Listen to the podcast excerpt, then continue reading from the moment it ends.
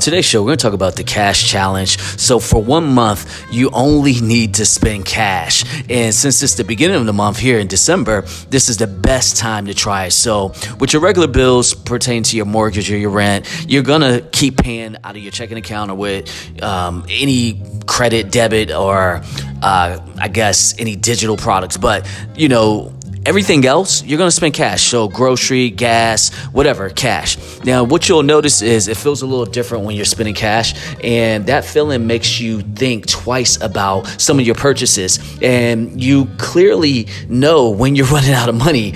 And you don't really know that with a credit card or with a debit card. But it forces you to prioritize your spending. And you'll be surprised on what you want to purchase and what you don't.